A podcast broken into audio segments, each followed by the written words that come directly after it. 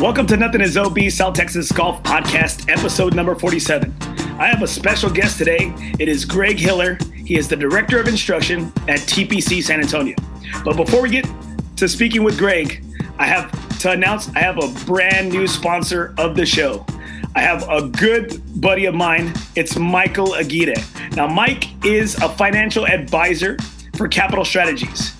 Now, I wouldn't just say any sponsor or have any sponsor for the show, but I spoke to Mike and I know him from coaching his daughter, Michelle.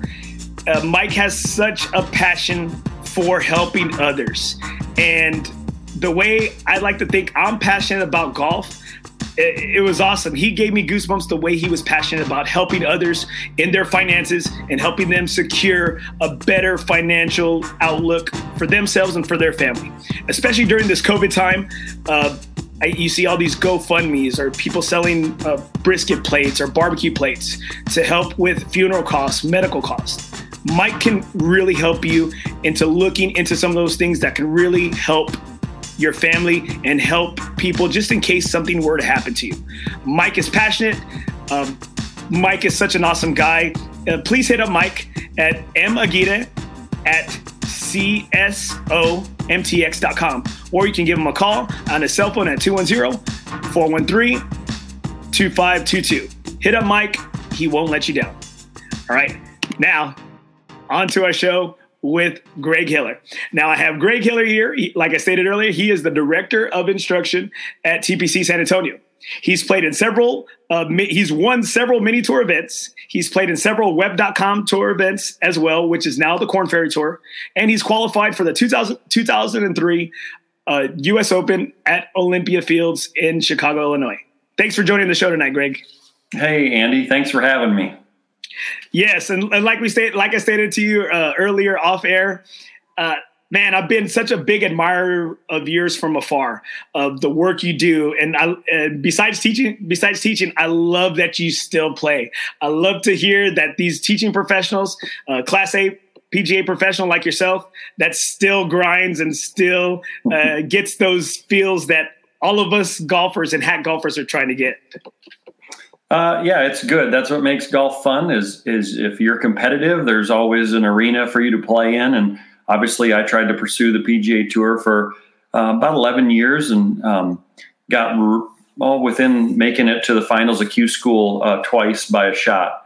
And uh, but I qualified for a bunch of uh, you know what was then a nationwide tour and um, qualified for a bunch of those events and got to play with a lot of big names. Um, in fact one of the names that's on the leaderboard right now is um, Camilo Villegas, and I, I, actually have played with him in a, an event um, in um, it was actually in Louisiana. So, but playing at that level and then playing on the Southern Texas PGA events and stuff, I I enjoy uh, I and still enjoy the competitive side of it. So. Well, it well, it's awesome to watch those uh, Southern Texas PGA uh, event leaderboards because I see your name up, there at the top, and then I see you holding. Uh, I haven't seen you this year holding the first place one, but I've seen you up there taking pictures. You know, holding those flags that that say you know that have the place the place on it, and it, it's really neat because I, I, know I know the kind of guy you are. Whenever you worked at San Pedro for the Alamo City Golf Trail, uh, you always took care of a little golf coach from a little Catholic school like myself. you always you always let the kids get on for play a couple holes. You always threw us some range balls, and it's just it, it this is why I do the podcast. You know, it's kind of is, is to meet personalities like that because you really, and I'm sure from all the years you've played golf, you really learn a lot about how someone carries themselves on the golf course, about how their personality really is. Yes. Um, I, I've always enjoyed helping like schools and people like yourself because uh, I came from a very small school, very small town. Um, my golf course didn't even have a driving range. In fact, uh, they didn't even have grass greens when I started. They didn't even have an irrigation system. so uh, to come from nothing uh, is is actually where I came from. So my my little town was a, a town that had sand greens, and um, and so I that's when a town didn't have a lot of money and couldn't afford a full size uh, 18 hole or nine hole golf course with bunkers and all that sort of thing. Um, that just happened to be the way that they they started out building golf courses and um, you know then I went on to play like an 18 hole golf course. There's a number of them in Bismarck, and um, and that's uh, so. Looking back, it's it's easy. It was easy to support schools and people like yourself because I was a part of that that regime a long time ago. Well, well, stating that uh, some tournaments and and some of the events and the courses that you played in Bismarck. Uh, every let every everyone you know just in case they don't know that you're from North Dakota, and so uh, we we're to kind of mix this up a little bit. So, how did you make your way from North Dakota all the way to little old San Antonio, Texas? Yeah, um, well, I nobody at the time, virtually nobody in my family played golf, and uh, my godfather actually played and introduced me to the game. Um, he got me going, kind of helped stoke a, a passion for the game in me. Um, then I just went on to play, and then I actually had one or two relatives that that were already playing and kind of came out of the woodwork, and um, just loved to play. and And uh, I was very very fortunate by the the junior golf program that they had in Bismarck. Um, it was it's got to be one of the top junior programs in the country. The way they allowed golfers to have special kinds of memberships and free golf on certain days and junior golf camps uh, and a series of tournaments all the time. Um, there was looking back, it was it was probably the best experience I could have even have dreamt up. And then uh, that kind of led to me having some some success um, on the high school level. I I won the state medalist uh, title in my school's division uh, when I was a freshman in high school, and so kind of got off to an early start and uh, was able to to bring home with you know our five sum of guys. I was also able to bring home our our school's only state championship, and so that's that's led to a, a decades long legacy of of a love for golf in a small town. And uh, then I went on to play golf and uh, for North Dakota State University, and at the time uh, when I was playing in tournaments and stuff, I was having some more success and was kind of developing myself as a as a young amateur um, met a golf professional at a golf course, a PGA professional who went to Texas Lutheran.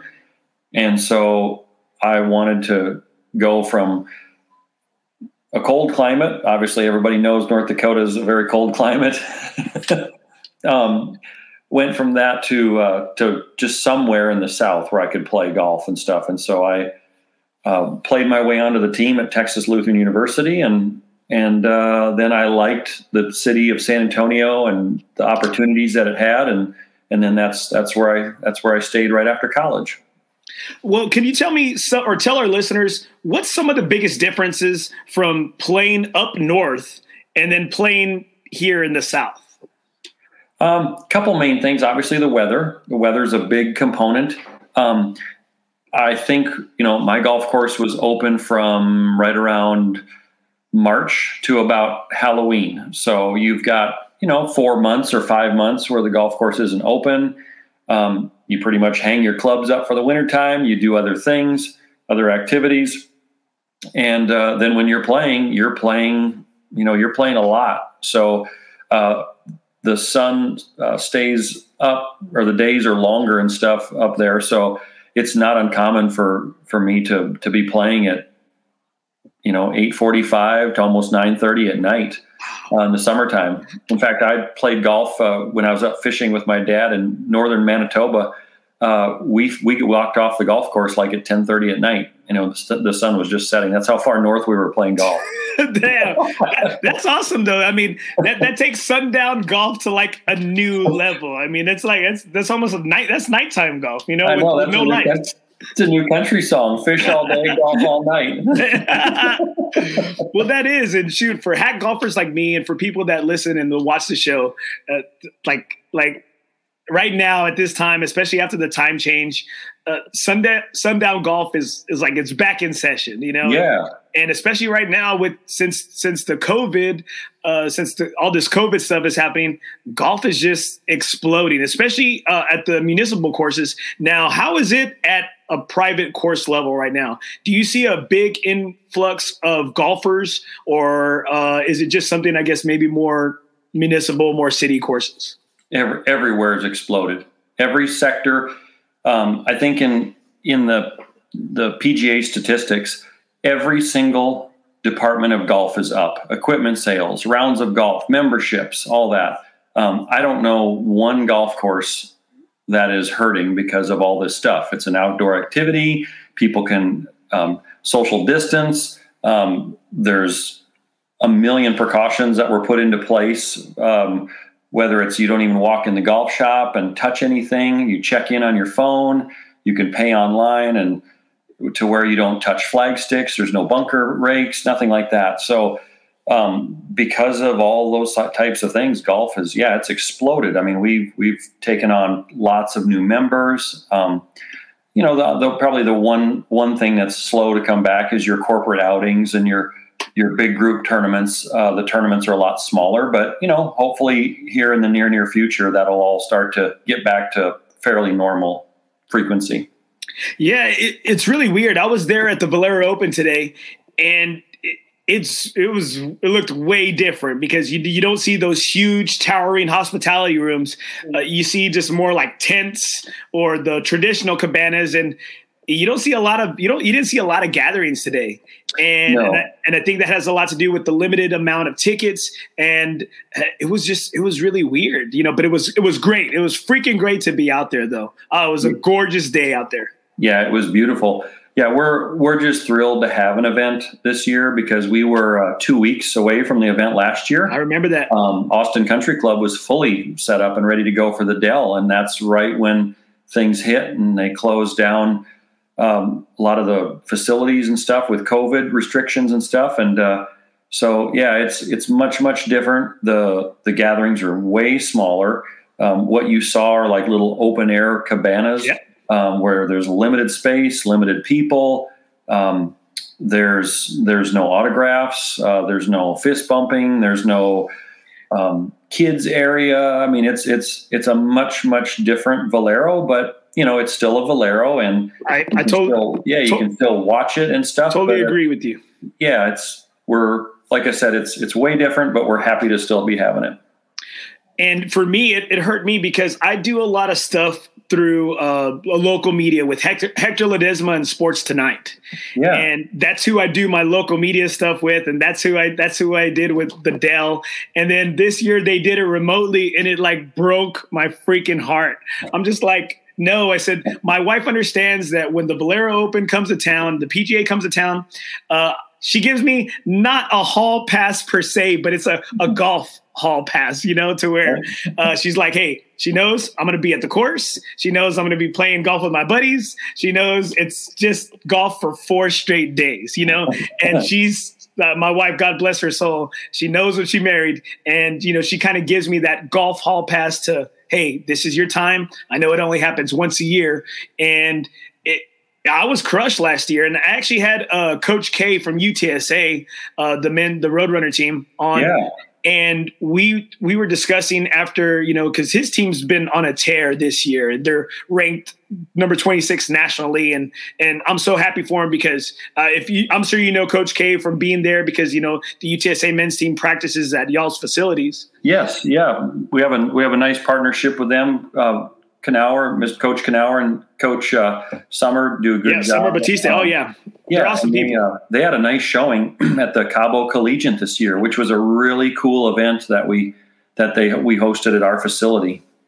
Yeah, y'all had some top notch colleges there, and you had some of the the country's best players. And that was I I got to go on. I went on the last day, and again, I was just blessed with some beautiful weather because I'm glad I wasn't there on that first day because I heard the weather was freaking crazy yeah, it was brutal the first day.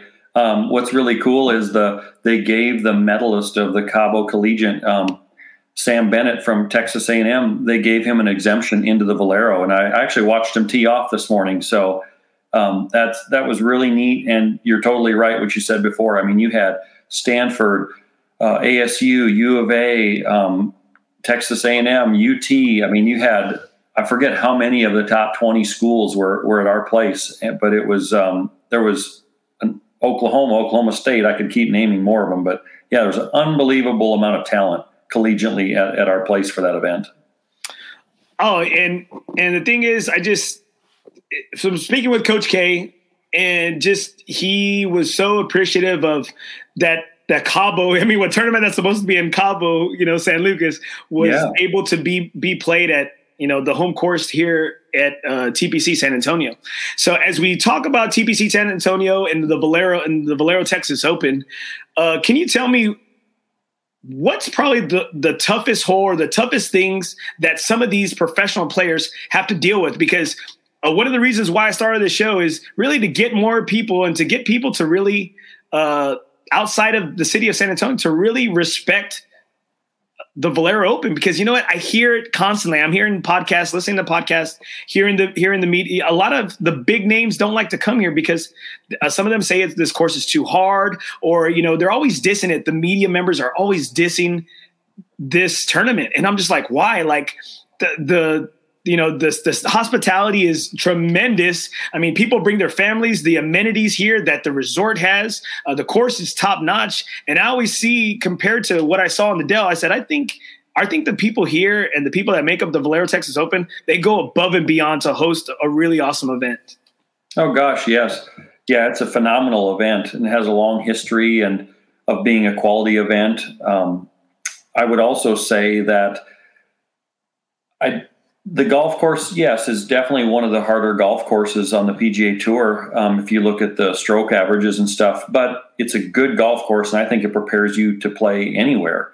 Um, the you know it's it's back to back with the Dell match play, and then obviously right after the next week is uh, is the Masters and stuff. So I think you've got um, a sector of guys that choose to not play the week before the Masters just because that's it, may not uh, matter where the event is. They just probably don't want to play that week um, and get their game ready at maybe their home area, their home club, or somewhere where they're used to practicing. But um, the field this week is is very very strong, and in fact, um, as you saw in the news headlines, I mean, DJ was actually set to come to the event. But I mean, we've got um, you know once you have last year, uh, Rickie and Jordan both played, and they're back again this year. Uh, Phil Mickelson's playing.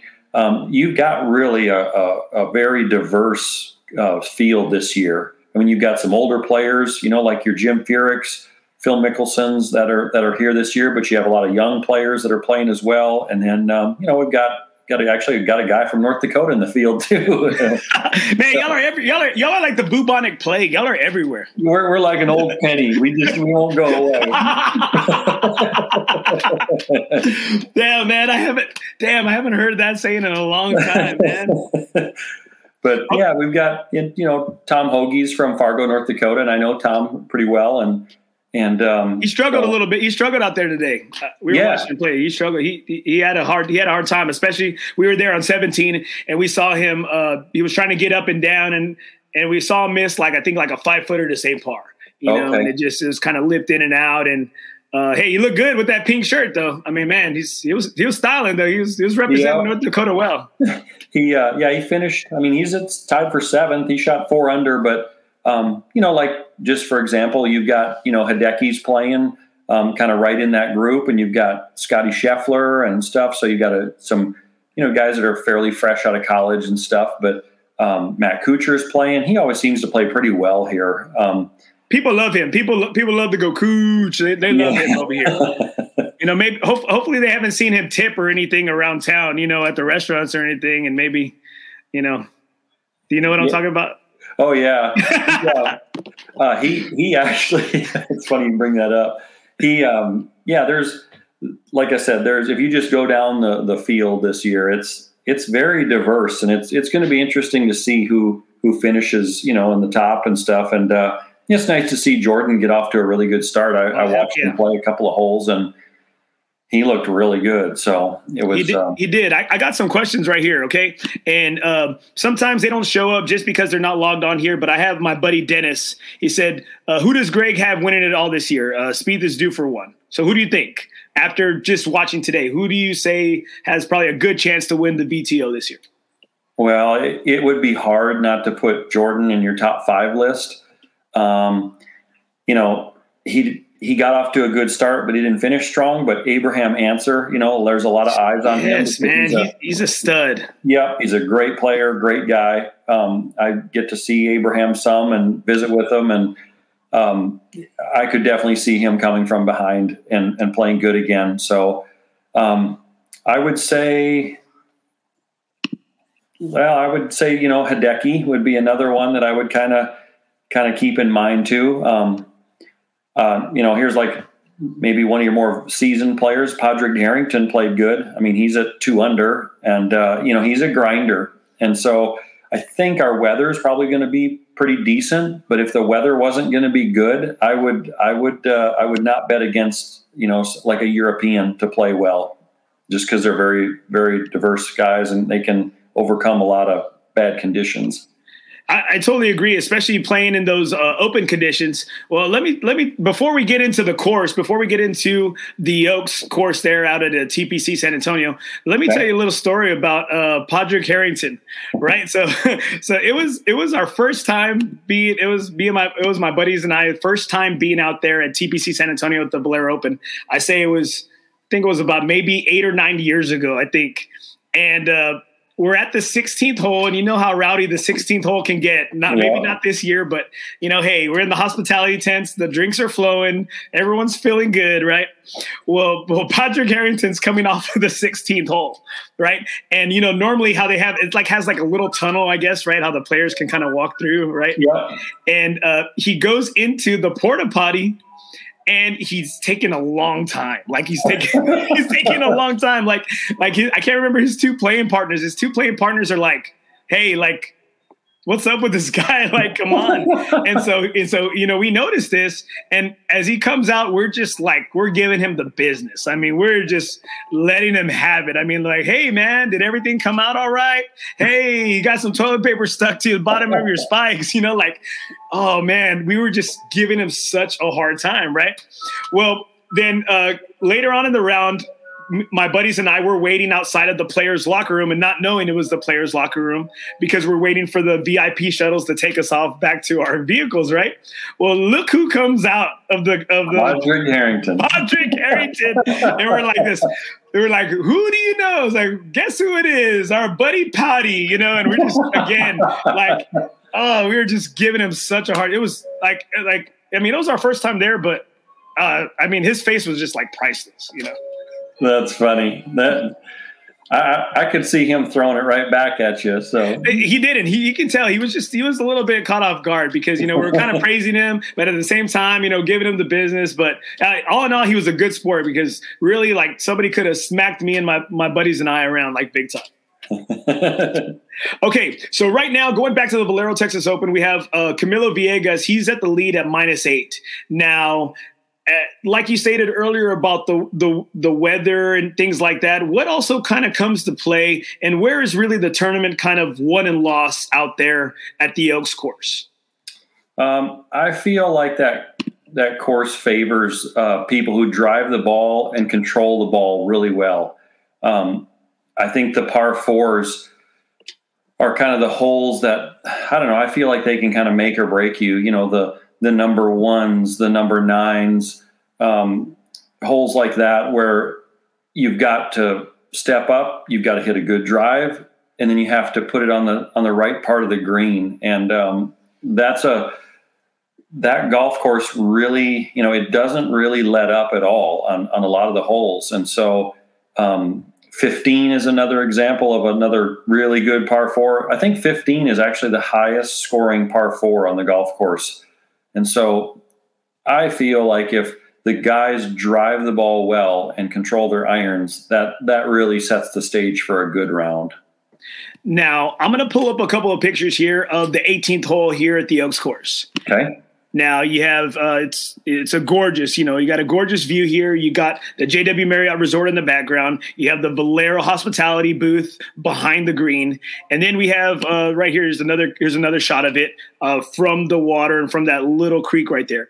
Now, as being a, not only a teaching professional but a playing professional, how would you attack that? Because I've actually been there and seen some I was there for a skins game. You know how there's a lot of people, a lot of leagues come out there for skins games. Well, we were out there for a skins game uh, during the COVID time, and I think uh, is it Patty, uh, the, one of the ladies that works in the works there? Is that her name? Patty Rutherford. Yes, yeah. yes, Patty Rutherford, right?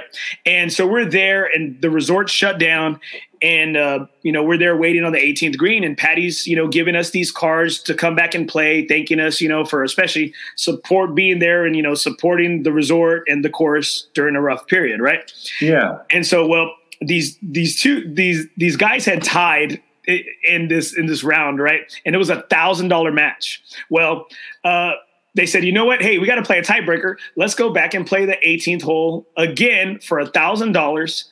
Let's play from the tips. All right, and, and these are these guys. I think uh, one of the guys was an assistant pro at the Bandit, and another guy worked at Bricks, right? And I'm not going to say their names, just so you know, hey, protect the innocent or the guilty, protect the guilty. Too, right? and so they go back to the tips they hit obviously they hit driver and they're both in the fairway and they both go for the green in two and they get on and they're both have eagle putts. One is slightly on the fringe and the other one's probably about 12 feet away from an eagle putt. And i'm just thinking you know hey these guys uh, you know they're not pga guys they're not pga professionals they're just there's some guys that can just really go go at it and they're on in two you know? And so i'm like how how come these professional pga players aren't always on there in two? Um, I think mostly because of of what the hole kind of has to offer. It's not a lot of guys who go for that green and two ever get it on the green. Um, I think statistically, it's it's really low um, for them even to just keep it on the green, let alone get there in two. And a lot of it depends on the wind. North wind, getting home in two is um, but then if the guys can just place the ball um, at a desired yardage coming in where they can have a wedge in their hand, they can control the flight and the spin of it. You know, five's the worst they're going to make anyway. So there's a lot of, you can make a lot of weird numbers by trying to go for that green and two. And in fact, I was actually there on 18 um, watching Charley Hoffman when he came, when he won one year um, he tried to go for it in two. He hit it in the back bunker. He got up and down on the got back bunker. Down. Yeah, I remember that. But in a lot of those cases, you know, you're short sighted and it's going to be hard to get the ball close. But you know, you got to look at it too. They're they're some of the best players in the world, so they would have the ability to get it close if anybody would. To- totally agree with you. Now, as as the win does become more of a play as the tournament goes on, because it really seems like that's really kind of where people uh, start to get their game and start to see those higher numbers, start to see those reds, start to see those black. Some some players are able to handle it a lot better. Uh, you state you did state that people that are able to drive the ball and drive it well uh, after Camilo Villegas and Jordan Spieth, who's that next maybe sleeper guy you, you wouldn't be surprised to win this tournament? Because you know what? I always want a big name to win this tournament. I always do. And then you have the Corey Conners. you have uh, what is it, the Stephen Botwidges, and I'm just like, no, I want Rickie to win. I want Jordan. I want a big name to win and to give this tournament more like notoriety. Um, I don't know. I guess you know there's there's a lot of pretty notables that are up there. I mean, I I'm kind of stuck on Hideki a little bit just because I, I watched him hit a few balls. He was, excuse me, he was swinging very well. Um, I watched him play probably like a hole and a half. Um, I mean, you know, gotta gotta cheer for some of my my home folks. Uh, you know, Tom Hoge, he's a, he's a really good iron player, a really good iron player, and and he puts the ball well too. So those two things would would lend himself to to putting himself in contention. I don't think some of the bigger names were really up there. I didn't see where Phil finished today. Um, I know Rickie Fowler didn't play the best. Um, you know, Ryan Moore is another one um, who he's kind of taken off and played real well and kind of climbed up the leaderboard fast. Um, I think Phil was at plus two, and Rickie did not do well. And and and so, a lot of uh, we love Rickie. I mean, hey, we call him we call him BDR. You know, I mean that, that's what he that's what he goes by around here with with me with my boys and I. And uh, we love him. And plus, he is not a big guy because I, I, had to, I was so close to to getting some Q and A with him last year, and I was just like I was looking eye to eye with him, and I was just like, you know what, you're a little guy, like you're a little dude. I like you even more Yeah, he's, he's, not a he's not a towering dude. No, he's he's a guard. He's not even a power forward. he's not even he's not even small forward. Not even small forward. well, well, I have I got one of the questions that that uh, not popping up here on my screen, okay. but uh, or here it is. Okay, right here. Um, I think it's from my buddy from one of the guys, Charlie. He says, uh, "What do you think about Rickie's recent play and him potentially missing the Masters?" Yeah. Um, I, would love, I like anybody else. Rickie's hard not to like, and um, I would. There's some things that are going on maybe behind the scenes that we don't know. You know, maybe there's some swing changes, or maybe he's working with some different equipment or something that that we don't know a lot about. Um, I know there was some stuff in the news early in the year where he was working with some different irons and things. Don't know if some of that's part of uh, part of the part of his plan, but yeah, I it's it's hard not to everybody likes Rickie and would like to see him do well and win. And um, so, yeah, I, I'd love to see him play in the Masters and, and, and play well here. So yeah, we love him. It, it, just, I think for for us, I mean, I say us because I, I, like to think I'm not so removed from the young, the younger crowd. I'm 41 years old, but my wife says I have like the maturity level of a 13 year old boy, and so, uh, you know, I'd like I'd like to think it's my immaturity that really keeps me young and keeps me keeps me close to the, the young kids, right, the new generation. But Rickie is kind of like our, uh, or maybe the the Elderman group uh, of of golf, like our honor Arnold Palmer. You know, he's just a great ambassador for the game. Everybody loves him, and he's just he's so likable. But you know, as as I'm listening to these podcasts, reading these articles, uh, that's kind of it's kind of like getting old with some of these uh, you know these, these golf guys. They're like, no, they want to see they want to see him come out. They want to see him just hey.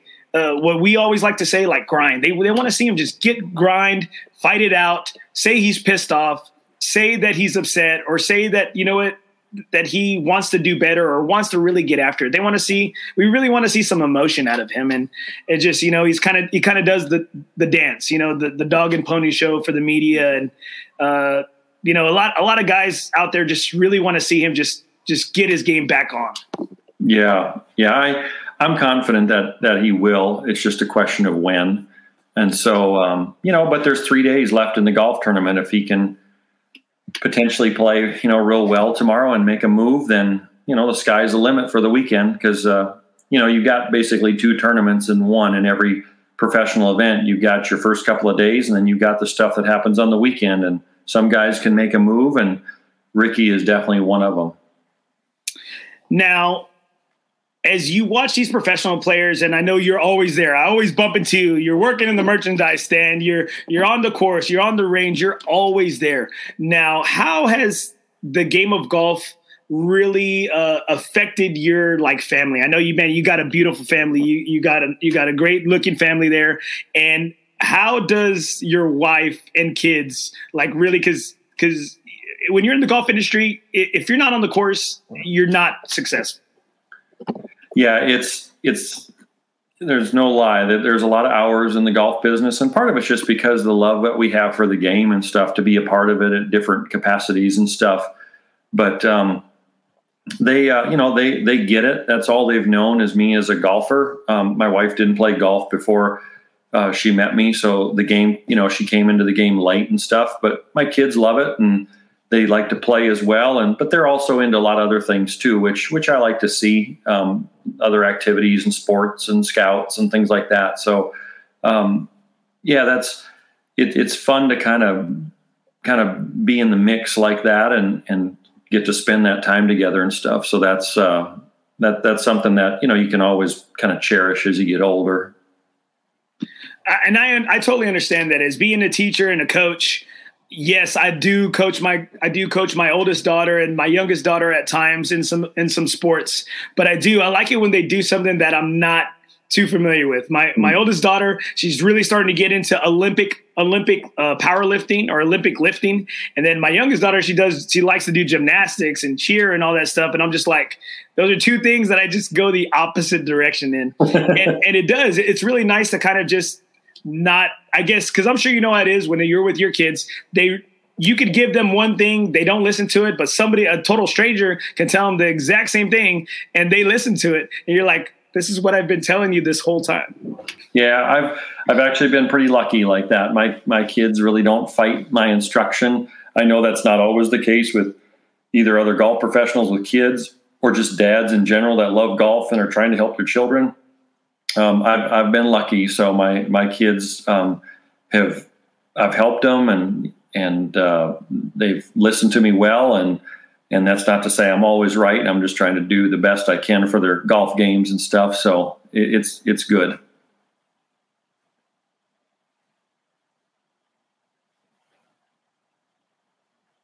All right. Besides being a, a, really good teaching professional, because you've really gone up the ranks. I remember when San Pedro was before it got redone, it was just a little shack, a little range, and a little par three course. Uh, you were out there constantly. And it seems like you've really gotten to a really good position here in, in town. You, I, have seen you on TV. I've seen you doing little little ads, little little you know little clips, uh, working with the University of Incarnate Word girls. Uh, I've seen you you know constantly working with some great talent. What do you think are some of the things, uh, some of the breaks you got along the way to get you from say a San Pedro all the way to a TPC San Antonio to being director of instruction? Yeah, um, I would say just coming from a good pedigree of, uh, of facilities that that helped me a lot. Um, I was able to work and learn a lot from Bill Rogers. Uh, when I first came to town, I was actually trying to play professionally, but um, you know, I watched uh, I watched him as a person and, and as a golf professional and, and as a past playing professional. Um, I learned a tremendous amount of, of stuff from Bill. Um, that that helped me a lot. And then also uh, just locally, uh, Jim Barker was a big big help to me as I was kind of getting into the teaching and stuff. Um, I watched, you know, Jim kind of watched me get started and and was able to kind of give me some good counsel and stuff. And then and then I've got you know a golf professional from my home area. His name's John Dahl. He's he's been a big big influence on me as well. And and uh, so I've just tried to get lucky with um, you know bettering myself with whether it's an Aimpoint Express greens reading certification or whether it's trying to learn how to be proficient at TrackMan or be a club fitter or whatever it is. Um, I just try to kind of get myself involved in the different parts of the game that that are all encompassing in somebody's golf game and and use that stuff to help people play better. I was and in doing some research on you, I did see that. I mean, you're you're a certified fitter for Ping, for Callaway, for Titleist, and how does that come about? Do you have to take like some certification courses, or do you have to do like some work with one of their master fitters, or how does that come to be? Yeah, um, well, for example, um, when I did some work for Ping, that was basically I just worked alongside of a rep and they show you kind of how to fit using the the ping protocols. And um, which i don't know if they still train guys the same way like that but um, when i became like a master fitter for callaway i actually went to carlsbad and went through a course and you're tested and you do fits and and um, you know i was lucky, lucky enough to what was really a cool story was the guy that i got to learn some from and I got to fit him, and then he fit me and kind of tested me. Was uh, the guy who fits Phil Mickelson? So we got to share some knowledge and with each other, and and he was he was phenomenal to visit with, and so um, that that's an example of of something that's kind of a formal training and stuff. So that's having that experience with Callaway and stuff was that was a lot of fun. Well, I'm glad you said Callaway because that's what I play. I play Mizuno irons. I have an Adele putter, and I have Callaway. I'm, I'm still rocking the Maverick. I'm not quite. I'm not ready yet for the the speed. I'm not ready yet for the for the the epic speed just yet. I'm I'm I'm I'm having a a love affair with my with my Maverick and this the shaft that I have for it. Uh, it's a man, what is it? Oh, it's a smoke. It's it's a smoke, the black yeah. smoke, you know. So um it's like the perfect combo right now. So like I'm I'm good right now. So but but I love I love the products. I love Callaway products. Uh, I like them a lot better than I used to be with TaylorMade, and I just. Uh, TaylorMade just puts out too many, too many little like they have this version, they have this series, they have this series, and I'm just like, I don't know. I mean, and you you've played a lot. You you were one of the Nike guys. You were one of the Nike guys. You know when it, when Nike was cool. You know. That's right. When yeah, they. Uh, I came to Nike um, at, at a good time when they had a pretty good ball. They had clubs. Um, you know, probably their Achilles heel. I felt like was their woods. Um, they started coming out with some decent wood stuff, and then uh, then all of a sudden the lights went out. Nike got out of the golf business or the hard goods business. Oh, shoot, man. Okay, I remember at San Pedro, right? Because where the your little office was and the gripping, you know, where y'all did the regripping and stuff. Sure. I remember you had a, a, little Nike display of balls, and whenever I would go in there, I'd be like, "Hey, Greg, can I have a?" Because there, I think there were like sleeves. They were like trial trial sleeves, right? Of golf balls, and I'd be like, "Greg, can I get?" And you're like, "Yeah," and it was like every other day, I'd be like, "Hey, Greg." Can I? And you're like, yeah, go for it. And then I'm just like, I'm like, man, Greg's really cool, you know. So it was like I always. I think I still have a couple of those damn sleeves. that's imagine how that's how long ago you know it was. It was like what? What was that when you were there at San Pedro? How, how many years ago was that? Um, let's see. I've, I've been with TPC about four and a half years, so that was probably you know like right around five years ago. Yeah. Now, now, when I told a lot of when I told several people in the game of golf that I was going to have you on the show, and they knew that you were coming up, uh, I was getting these stories and this that and the other left and right that uh, oh Greg can go. Greg is one of the best players in San Antonio. And then I have this this talk with uh, guys like Ray Garza, uh, Chris Dingman, Mac Wiley. Uh, you know, I'm speaking to all these these guys, uh, Christy, Christy Cano, you know, and um, I think I think Michelle Castillo, Michelle mm-hmm. Castillo, because I know she used to work with work for you. Yeah, and. The, the word around town is that you're one of the top players still in San Antonio. I, I just well, I, I try to still stay competitive. I don't play to the level I'd, I'd like. You know, if you're when you tried to play at a high level and you don't play as much as you used to, you know, you always kind of have a, a desire to still play that at the level you once did. But um, I I enjoy just the pursuit of perfection and trying to play good. So um, you know, I I at least stay reasonably competitive in the Southern Texas PGA. So, you know, whether it's trying to get in the National Club Professional Championship or Texas State Open or whatever, it's the, the pursuit's fun. It's a fun journey. And I rem- and I remember one year. I think I think it was when you were still at San Pedro. You had qualified, I guess, to be like at one of the the professional tournament. You know, to go to make yep. the U.S. Open as a playing professional. And I remember, man, uh, we were dude, we're all rooting for you so hard. I mean, and and and it's so it's so nice to like to to speak with you because you are super down to earth and you, you have a, a, golf game that can really go at it. And uh, I want to know what's the most uh, side cash that you've ever played for. Side, or you mean like mini tour money, or just betting on the side? Betting on the side. Betting on the side. Um, I, you know, it's it's not really that crazy of an amount. Um, it's probably been like four or five hundred bucks um, when we've had some kind of a wolf game or something amongst us.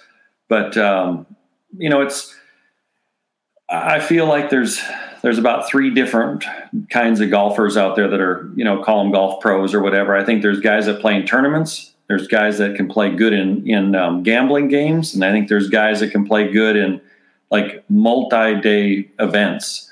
And uh, I was, you know, just be honest, I was never really that awesome of a gambler. Uh, some guys I knew were, were great at that, but I wanted to condition my game to to be uh, three rounds, four rounds, a steady, you know, kind of. I'm there for the marathon. I'm not there for the sprint type thing. So, so yeah, I um, I got involved in some games, but you know, not not a lot. But yeah no, no cool, exciting stories. Like, no, I'm like, know, damn, man, man I want, and, I want the juice. I, I, want you to give me some. Gosh, you know what? Hey, sorry guys, podcast is over. I, I actually did have a fun time one time. It was uh, me and a college teammate. We played against some. They came out to Starcke Park in Seguin, and all I remember is one guy's name was Chili Pepper, and we played for it was 20 20 20 20 on the front 20 on the total and 20 on the back and oh yeah. we ended up we we like birdied the last hole to split the whole deal. And um, you know that was kind of funky because there was like some other guys like walking along following them. And you know it, it was uh, man we didn't know what was going on. We just we just tried to play good golf and you know not go home too beat up. And and it was it was fun. we had a few games like that. So where these people are today, we don't know. well, hey, they're out there. I'm telling you, I'm part of these games. We, we played, uh, my buddy Jeremiah and I, we played, uh, and that's one thing as being in this podcast and really trying to like taking the plunge into playing with others and playing all different types of games. I've learned. Uh, bingo, bango, bongo. I've yeah. learned uh, three card or the whatever three putt poker. I've learned all these different games, and and all these different types of action, side action, snakes. You know, like I hate I hate snakes. My my friends call me Andy Putts, and it's just it's because I'm not a good putter. You know, and so uh, I've really I've really seen you know seen some of those characters. You know, like you see those guys, the guys that that don't play well, but but they're they're somebody's. Uh, you know they're they're their backer you know they're their yeah. backer right? And then you know and then you see those guys that just hey they just want to go along for the ride. And then you see those guys that hey they're the hustlers. They're the ones that they come dressed looking like crap but then man you know they they'll, they'll go like four under you yeah. know? And and you know they try to hustle you in. And i'm just like Uh, I said, dude, I don't gamble that much because I'm not good. You know, I'll, I'll do like a, a $5 Nassau or I'll do a 10, 10, 10 or 20, 20, 20 with somebody like around, I'm, I'm in a, like an 11, 12 handicap. And so I have no problem going up against a 10 or an even an eight.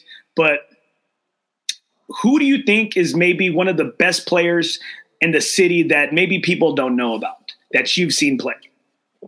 Um, I'll tell you a guy who's played really good golf for a long time is uh, John Pierce. I've I've played in. Um, I used to play in these little mini tour events around town when I was first getting started, and I would get paired with John a lot. Um, he played as an amateur, but um, he liked to compete and do all that. And uh, yeah, John John's played a lot of good golf. Um, Chuck Ellenwood's played good golf. Uh, Alan Hills played good. I mean, there's some uh, I mean, the Meissner boys are good play. In fact, um, one of them's in the field this week. So yeah, Mac. Yeah, Mac. He's a stud. Yeah, yeah. He's he's got a ton of talent, and so yeah, there's there there's a lot of talent out there. I mean, um, you know, Johnny Kiefers goes to Baylor, and he's a, one of our members at TPC, and you know, Johnny's got a ton of talent too, and so there's there's a lot of game around. Now, I've seen you work with a lot of like youth golfers there at y'all's facility. Now, has there been any maybe stellar athlete or golfer that you've coached that is doing some good things or that you see is just on, you know, going to do something special in the game of golf?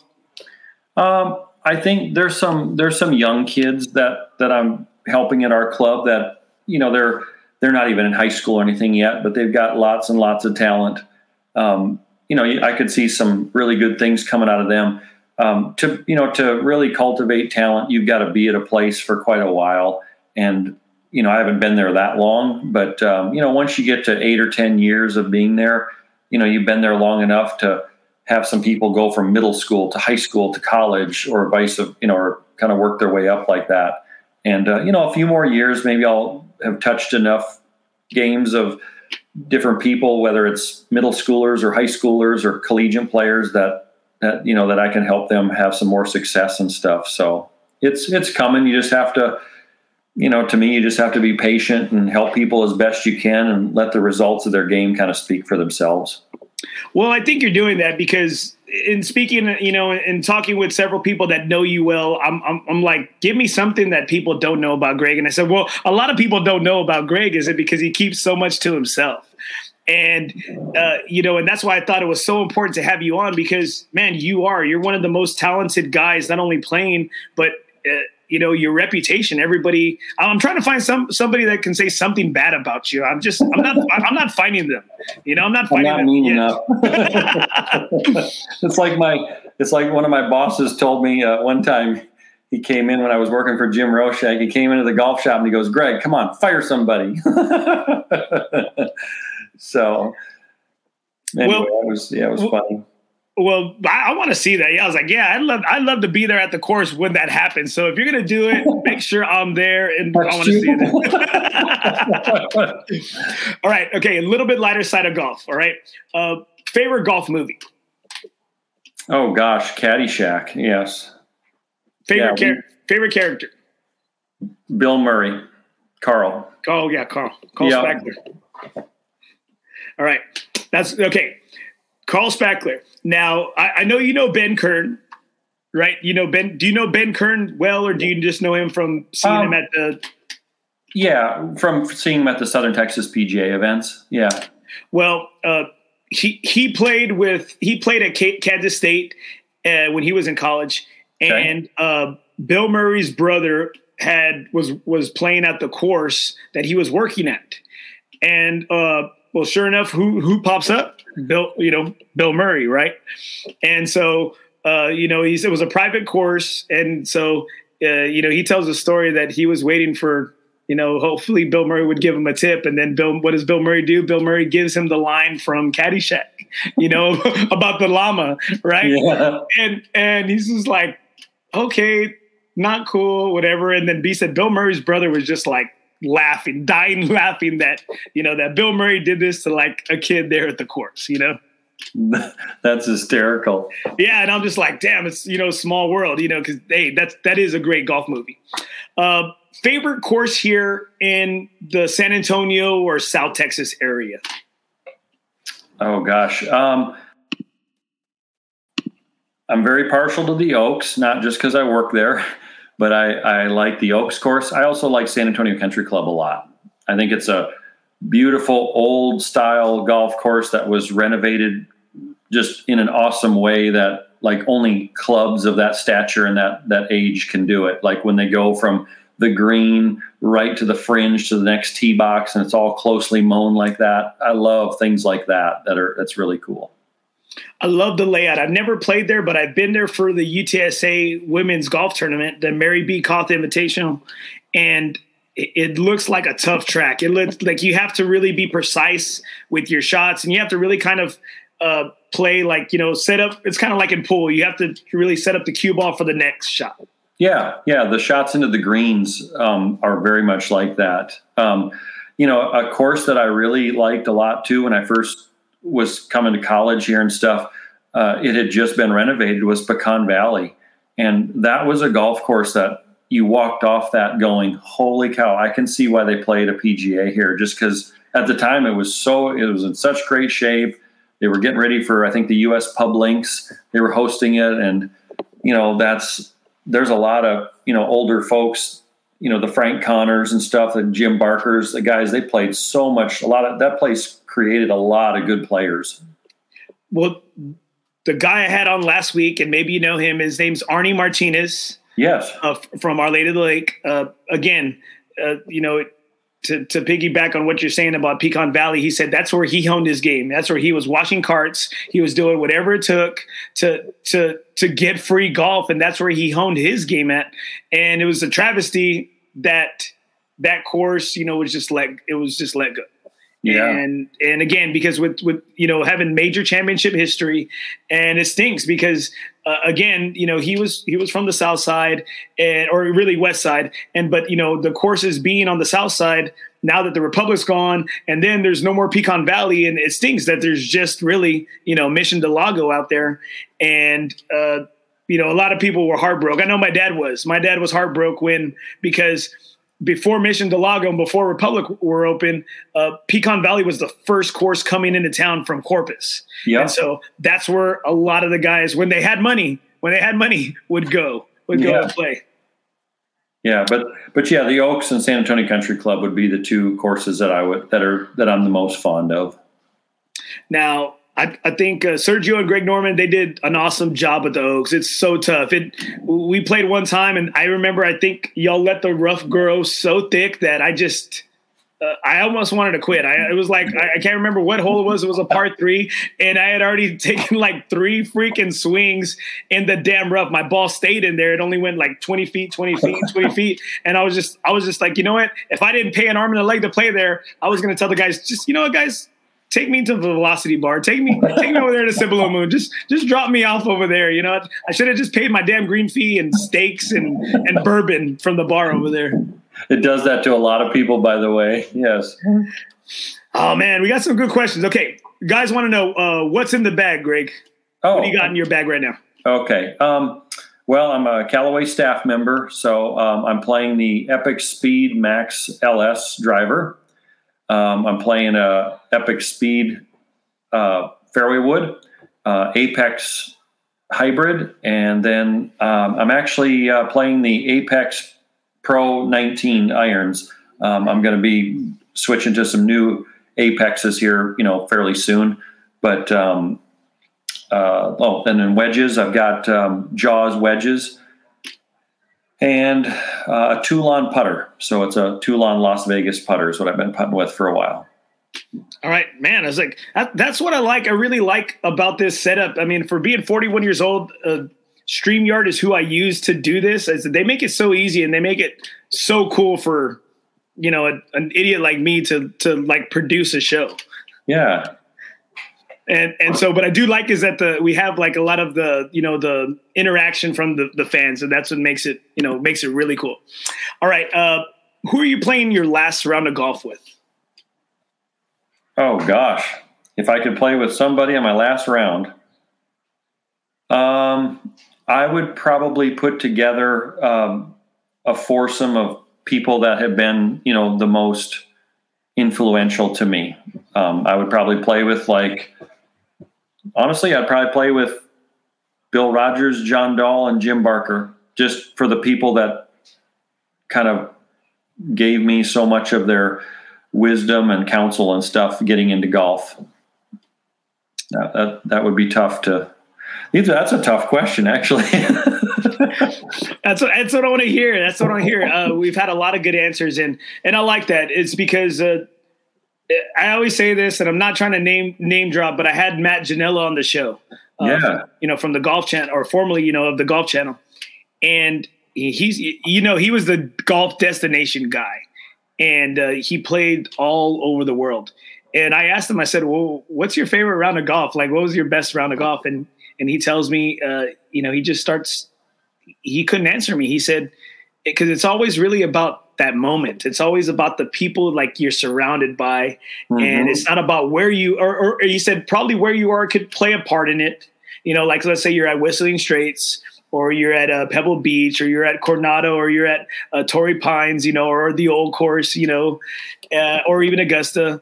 He said a lot has to do with uh, the people you're with and what's yeah. going on at, that exact moment. Yeah. And and hearing that guy say that it, it, changed really my outlook on it. And then hearing you say about the guys that really like mentored you and gave you kind of like your chops in the game, uh, that makes me that makes me really excited and and it gives me all those vibes and the feels that I try to get when I'm doing this show because I do the show. I, am thankful like for the followers and the viewers of it and the listeners, but you know what? I really do it for me because I'm, I'm, It's a way to stay close to my dad, and when I can't be on the course, this is this is like keeps me. I'm on the course right now because I'm talking with you. Yeah, yeah. In fact, I think it was. Um, it might be at Carlton Woods Fazio in Houston. Uh, Tom Fazio puts a quote on the back of the card and says I don't believe in signature holes. I believe in creating the best experiences on every hole. So I I that, I, I kind of was taken back by that quote. Some of these guys, they uh, as I get a little older, I have more of a these things that these architects and stuff say because it's very insightful. Man, that's that that that's great. That's what I want to hear. I didn't get a chance to play the Fazio course. We were set up to play it, but something happened and we had to play the Nicklaus course instead. Oh, that's and, a good one too. Oh, it, it was it it was it was great. It was a great experience. I played with some again. So it was just it was a great foursome that we had, and I actually had some birdies too. And I had had a lot of birdie juice that day as well. It made it even better. But uh, Hey, I wanted to really thank you, Greg. Thanks so much for being on the show. I just I just got one more question for you. Yeah, um, uh, what's your what's your best golf memory? My best golf memory. Um, I would say one of my best golf memories is kind of a quirky story, but uh, it was when I played a practice round in the U.S. Open. Um, it was in between two rounds of golf. Uh, it just kind of shows you how fickle the game can be um, I teed it up with Stuart Appleby and went out and played with him, and he hit it is absolutely as good as I've ever seen anybody hit a golf ball. And I got back to the hotel room that night and I told my wife, I said, Oh my God, this guy hits the ball better than I've ever seen anybody hit it. I think he's going to win this thing. Then the next day I get out there and I play with uh, Colin Montgomerie and he kind of scrapes it around for about six or seven holes and then starts to get his game going. And we are actually supposed to play with Bernhard Langer as well, but he was having some back spasms and stuff. And I really would have enjoyed playing with him as well. But anyway, get done playing with colin and I'm like, holy cow, this guy, he didn't hit it that good, man. He's like all these order of merit, you know, player in the European tour. Man, I don't know about this. I don't think he's even going to make the cut. Well, he had a top five, and Stuart Appleby missed the cut. So that tells you. that tells you. I just I got done with that tournament. I'm like, man, I'm I'm glad I'm not a betting guy because I'd I'd be I'd be 0 for two right now, and so I, I, just remember, you know, taking all that stuff in and and then kind of getting home and sitting down with Bill and kind of, you know, recapping on on the way, you know, what could I've done better and things like that. So that would that's probably one of my best golf memories. I've, I've got a lot of good ones, but that was a good one. Well, you've done a lot of things that guys like us want to do, you know, hack golfers like us, because when I'm out there and I'm practicing on the range, I'm like, I want to be on the Hooters tour. I'm going to make the Hooters tour. I know it, it, doesn't exist no more, you know, or the Nike tour or the Nike tour. I'm going to make the Nike tour. Yeah, that's you know, like those are some of my goals. That that just uh, that should tell you how much I'm dating myself, you know, with this because I remember those places. I remember the Hooters tour. I remember the Nike tour. You know, yeah. I remember I remember those those small tours that. Oh, that's me. I'm gonna be there one day. I'm gonna I'm gonna I'm gonna make it one day.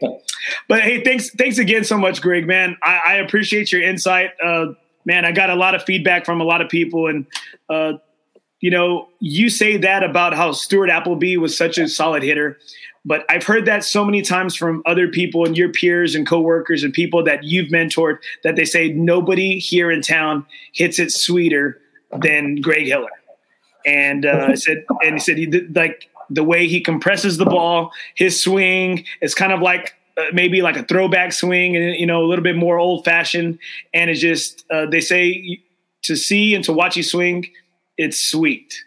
And uh, man i appreciate you being on the show today. Yeah andy this was a lot of fun. I'd, I'd, be happy to come on some other time if you'll have me. But yeah this was i love the questions and it was good. And i like the viewers kind of chiming in with the comments and questions. It, it was a lot of fun. I, I really enjoyed it well, I'm sure they want to because you know what? I have to bribe them, right? So because I'm giving, I'm giving, I'm giving away four tickets to tomorrow's round. You know, uh, you're not giving away those Nike balls, are you? hey, I'm still waiting. I'm still waiting, man. You know, I'm still holding on to those. I'm still holding on to those for for that one round. You know, for that one round that I go to, that I play it at Briggs or that I play at Cordillera. You know, where I get those courses that you know those top notch courses. Yeah. All right. Well, I really appreciate you having me, and uh, let, you know, I, I, always like tuning into your show and kind of keeping an eye on you on Facebook as well. It's uh, it's you're doing a great job with all this stuff, and keep up the good work. Well, thanks, man. Did you have any questions or anything for me? Um, you know, the one thing that I would say is what whatever prompted you to to start a show like this? Did you always kind of have a like a broadcasting sort of desire or what was it? Uh, well no because you know what? I just i, I watch a lot of the, the the barstool forward play guys and i like them but they don't they talk like their show is about probably about an hour, maybe almost two hours, and they do. I, I, love. Don't get me wrong. I love dick and fart jokes. I love dick and fart jokes. You know, I mean, I'm a guy. Come on, and but you know what? Like, I, I like it when it's about the golf, or I like it when they have an, somebody on for an interview and. my dad and uh, and I said this for people that have watched this show a lot. I say it constantly, but uh, I don't care. It's my show, and uh, I didn't have the best relationship with my dad growing up. And as we've gotten older and we put a lot of our, you know, foolishness and whatever bad blood that we had or animosity aside, the thing that really got us through some of the rough patches has been the game of golf. Mm-hmm. And yeah, I'm sure you know the drill. You're out there four or five hours, and then if you go out and maybe have some drinks, have some dinner, and then talking about the round and just kind of you know like just just shooting it. You know, uh, it was a really great way for me, him and I to really put the past in the past and to really build our relationship. And I'm so thankful for it. Uh, it's just, I felt like every time we play around, I felt like I got some of the years back that I had so much hatred towards him. And, you know, you know, getting real personal and uh, emotional about it is just this game. I felt like it saved us. It saved our relationship. And so I love the way I, I, it's kind of like a golf swing. I hate to see myself swing, but I love to hear my, you know, I hate to hear myself on the on the on the radio or you know on the podcast or anything, but I love to hear my guest responses, their stories and their answers because it keeps me it keeps me like like I stated on the course, and so it keeps me like close to my dad, and I just I, I love this man. I love this game, and it's done such a lot of great things for so many people.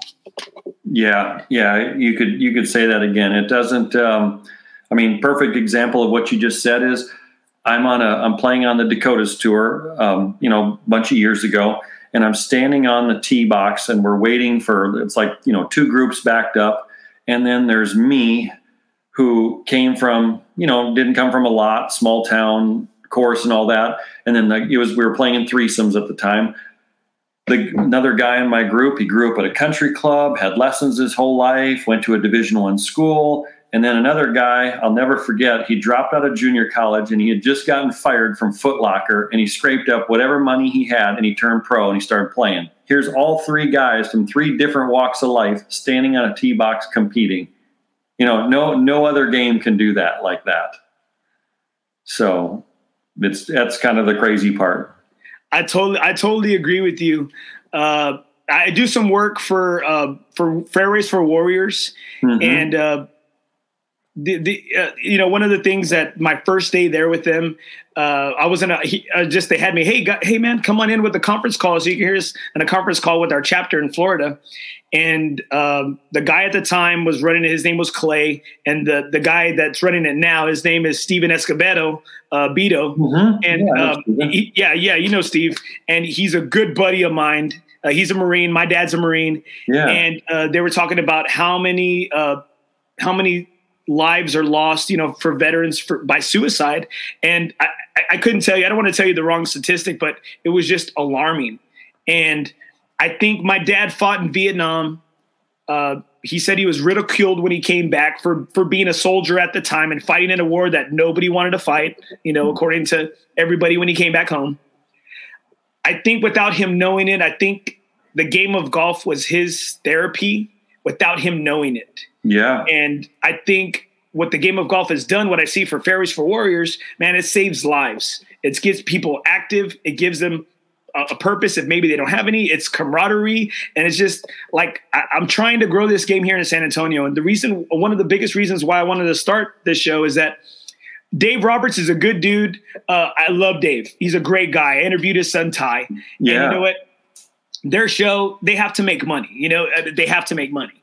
And I'm really trying to showcase a lot of what's here in town. We've got a lot of great golf, and I don't think a lot of people in the state or around the city know that. We are a destination place for golf. We are. You know, we got Brack. We got such a charming freaking course with so much history in Brack. We got TPC San Antonio that's got the two courses, the Oaks and the Canyons, that's got great amenities, water slide for the family, everything. You know, the nightlife. It's awesome. We do so many staycations out there. You know, and then just down the street, you got Canyon Springs. You know, yeah. we have all the different types of terrains. You got Cedar Creek. You know, we have it all. You know that, Greg. We have it all here yeah. around this town. And I'm really trying to. I'm really trying to help Dave and those guys. I'm trying to help Andy Everett because you know what? I'm trying to help those guys because golf is just it's a saving grace for a lot of people. It, and like I stated, it saved my dad and I's relationship, and I think it can do it for somebody else, and it can help those guys. Uh, you know, for people just whether they're they're soldiers or they're not. You know. It, it really helps you put those stress towards other things. Yeah, yeah, I totally agree. Well, thank you, man. I appreciate it so much. And if there's anything you ever need me to do, you need me to, to pump one of your students or anything you got going on, please let me know, man. I'm I really appreciate you being on the show. You're very welcome. And I same to you, Andy. If you ever need anything, let me know. All right. Thanks, Greg. You have a good night. All right. You too. Hey guys, I really hope you enjoyed the show. Uh, I'm sorry if I get little emotion lotion sometimes. It's just, I, I do. I love this game. It, it's such a great game. Uh, it really teaches you a lot about yourself. I tell that to my kids. I had a had a golf tournament with my kids this past week at, at my school, at Blessed Sacrament Catholic School, and um, it was awesome to see them out there. And I told the kids, I said, "Hey, don't cheat yourself. Uh, if you got a five, write down you got a five. If you got a six, you got a six. Hey, if you have to pick up, pick up. Uh, don't cheat yourself because at the end of the day, you're the only one lying to yourself. And I think, and I think, um, I'm so, sorry that I'm getting emotional, but uh, man, th- this game really teaches you. Uh, the term is grind. That can you grind? Can can you grind? Can you get yourself out of a bad situation? Can you get yourself out of a tough situation? Can you be truthful when it's time to be truthful? Are you going to use that foot wedge? Are you going to improve your lie? Are you going to say you got a par when you really got a bogey? Um, this, this is a great game, man. It's just a freaking great game. I love it, and I'm really trying to get guys like Greg, uh, Arnie, Robert Vasquez, Ray Garza.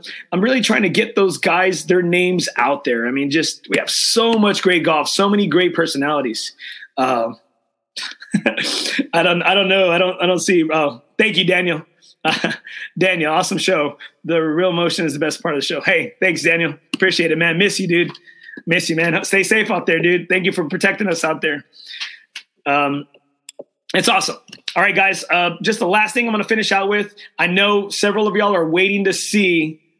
Uh, it, it did, bro. Uh, hey, that's right. Brought our family together. James and Naya. Hey, James. That's what the game does, man. That's what this game does. It brings people together. And whether it's with the cold one and the stogie, even better, right, James? Even better.